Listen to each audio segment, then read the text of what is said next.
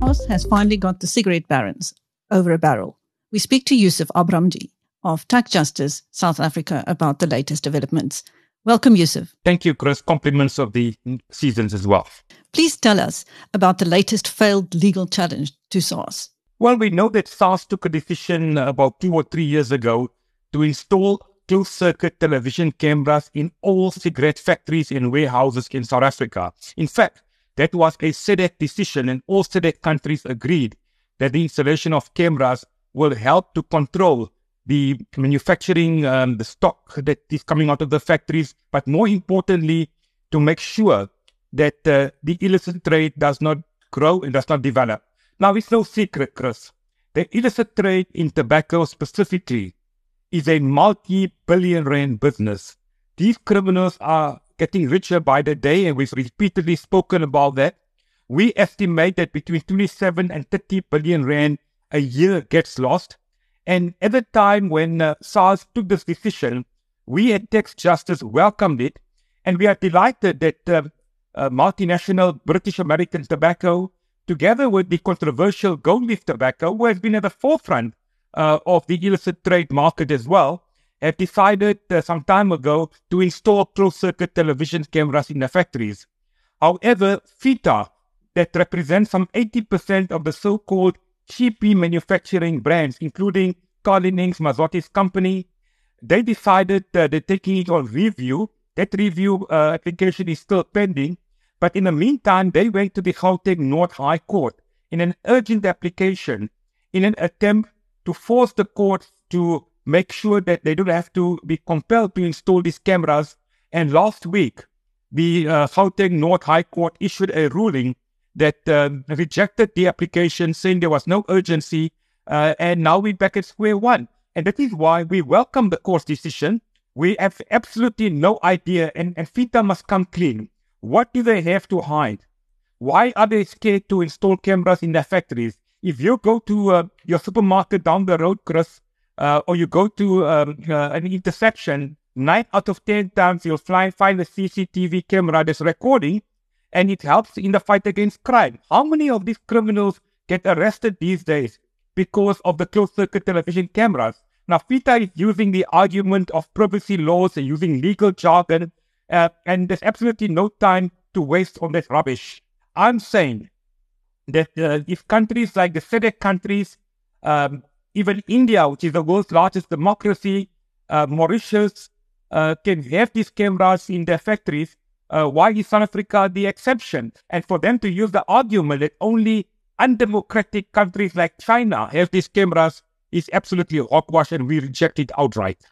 Now, at the moment, what percentage of cigarettes sold in South Africa is illegal or illicit, rather? We estimate as much as 70 to 80%. We know what happened during the lockdown ban during COVID when cigarettes were banned. We saw the smuggling of cigarettes, specifically the RG brand manufactured by Gold Leaf in Zimbabwe, on the increase that is still continuing. You go to um, uh, your your corner shop uh, or a supermarket or a spaza shop. In fact, I challenge staff just to go within 500 meters of their offices in either or in any of the major cities or towns, um, or go to uh, outside a police station, and you will find a packet of 20 cigarettes being sold from anything from 5 Rand to 8 Rand to 15 Rand and even 20 Rand. Clearly, the minimum collectible tax on a packet of 20 cigarettes is 23 Rand some odd, which means that these criminals are pocketing millions and millions of rands. Now, it's good for the police and the SARS and the other law enforcement agencies to clamp down on the retailers. We've seen raids in the Johannesburg CBD. We've seen a lot of confiscations at the borders. We've seen the runners being arrested. But why are the kingpins not behind bars? Why are the factories where these cigarettes are coming out from not uh, being closed? Why are the licenses not being revoked?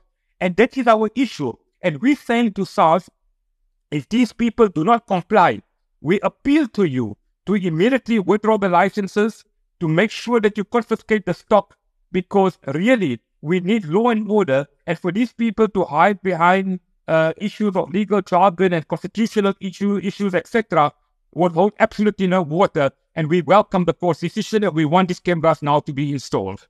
Who do you think will be hardest hit if these cameras are installed? All the culprits. And we know who, we, we know who the culprits are.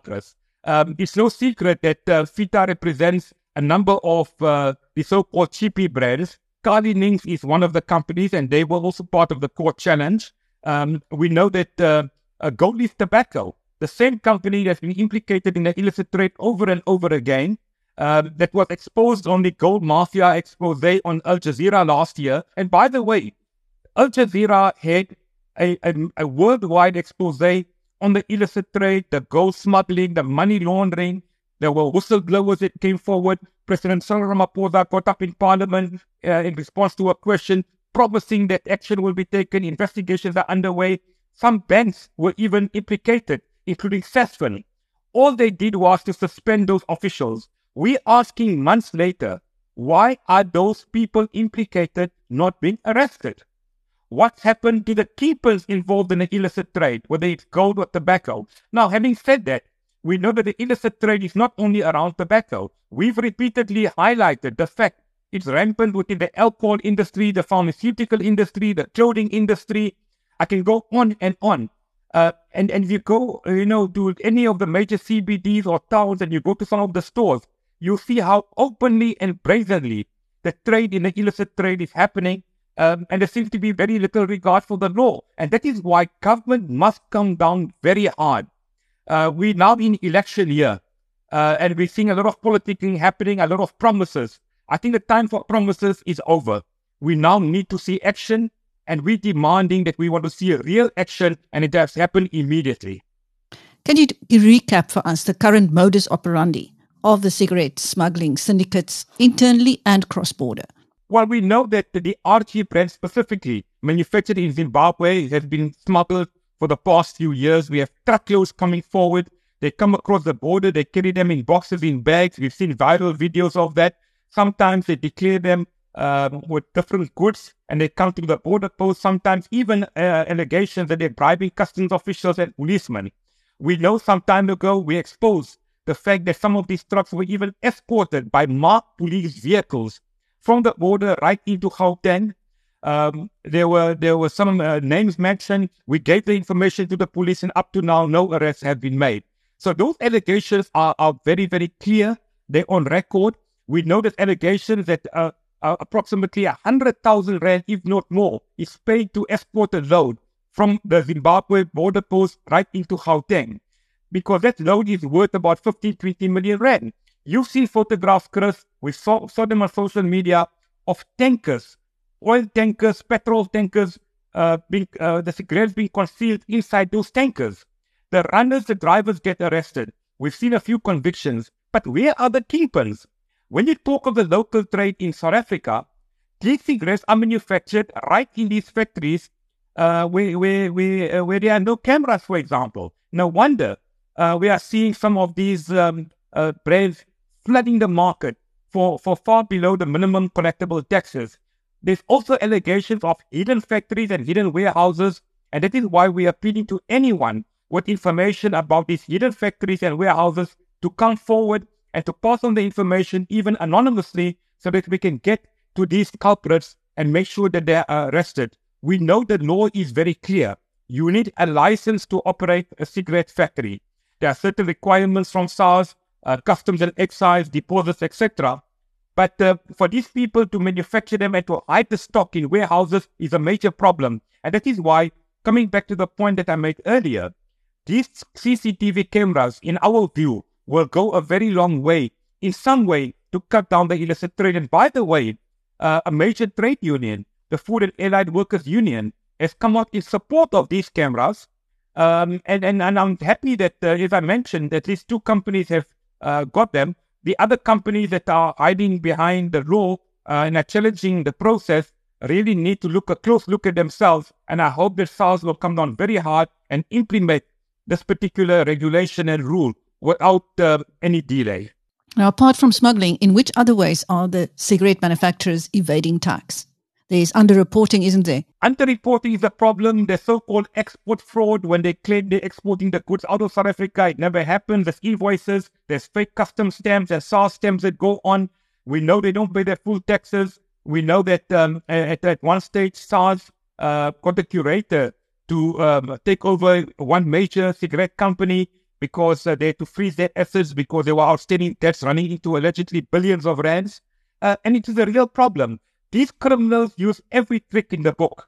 We know, for example, uh, if, for example, you've got a shop and you want to buy uh, a certain brand of cigarettes, they'll give you an invoice, but they'll put a selling price at uh, 23 rands some odd, for example, and yet uh, they will take the money in cash. and they only take the lesser amount, which is 8 rand or 10 rand. They are they are stealing from the system. They are manipulating the system, and that is why we, we want SARS to come down very hard. SARS um, continues to have some inspectors at some of these factories. We say they should be there all the time. We know it's tax, uh, it's um, very expensive to have uh, officials there all the time. But these cameras that have been monitored in real time and even off, uh, off uh, the, the, premises will really go a long way to make sure that uh, these culprits are caught out and that they be held liable for the illegal activities. Now, we know uh, FITA again argued that uh, the footage very often will end up in the land in the hands of the opposition uh, to their advantage. There's absolutely no evidence of that. And I think SARS, with a good track record, can be trusted to make sure that this footage of the, the, the camera footage is used responsibly uh, to make sure that these people are held to account. And I think the time has now come, Chris, after all the years of talking and talking, this year, 2024, we hope will be a year of action. The illicit trade is stealing from the poor. It's stealing from people that need schools, health facilities, education, basic services that we don't have. And we know billions of rands get lost annually. Um, and as much as SARS is trying, and they, they're trying to uh, bring an end to the illicit trade, we believe in this last lap, they now need to go the extra mile and make sure that they act. And I think SARS must show their muscle. They need to withdraw the licenses of the culprits. I don't know why they're hanging onto the licenses. Perhaps they're getting a few billion rand in taxes for the little bit of um, taxes these people are paying. But really, they need to make some decisive decisions without fear and without favor. And now is the time.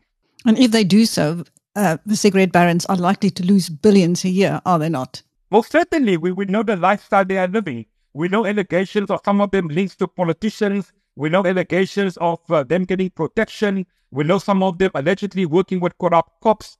The lawlessness just continues. The coach uh, the mafia expose showed how billions of rands were being laundered out of South Africa through our banks, believe it or not, by manipulating the system. That meant money ended up in Dubai. One alleged uh, money launderer, the Kingpin, uh, fled South Africa uh, just before the expose and is now living a life of luxury in Dubai. Those people should be extradited and brought back to South Africa. We know one particular uh, businessman from, from Zimbabwe.